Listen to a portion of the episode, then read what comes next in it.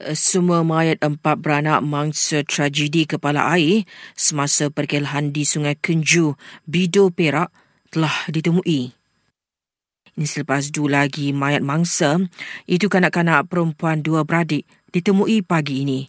Mayat ibu mereka dan seorang lagi adik-beradik mereka telah dijumpai semalam tidak lama selepas kejadian. Mereka dua ahli keluarga mangsa dan seorang pembantu rumah dijumpai selamat. Di Tapah Perak pula seorang warga emas maut manakala tiga yang lain termasuk dua kanak-kanak melecur dalam kebakaran sebuah kereta. Seorang pekerja sebuah pusat asuhan dinilai Negeri Sembilan ditahan kerana disyaki dera seorang bayi perempuan berusia 11 bulan. Arab Saudi enggan jalin hubungan dengan Israel hingga sebuah negara Palestin yang merdeka diiktiraf berdasarkan persempadanan pada 1967.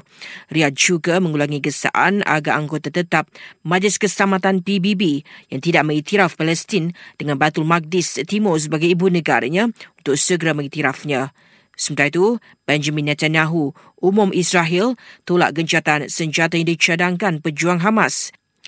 Netanyahu terus mendakwa Israel mungkin dapat kemenangan penuh di Gaza beberapa bulan lagi.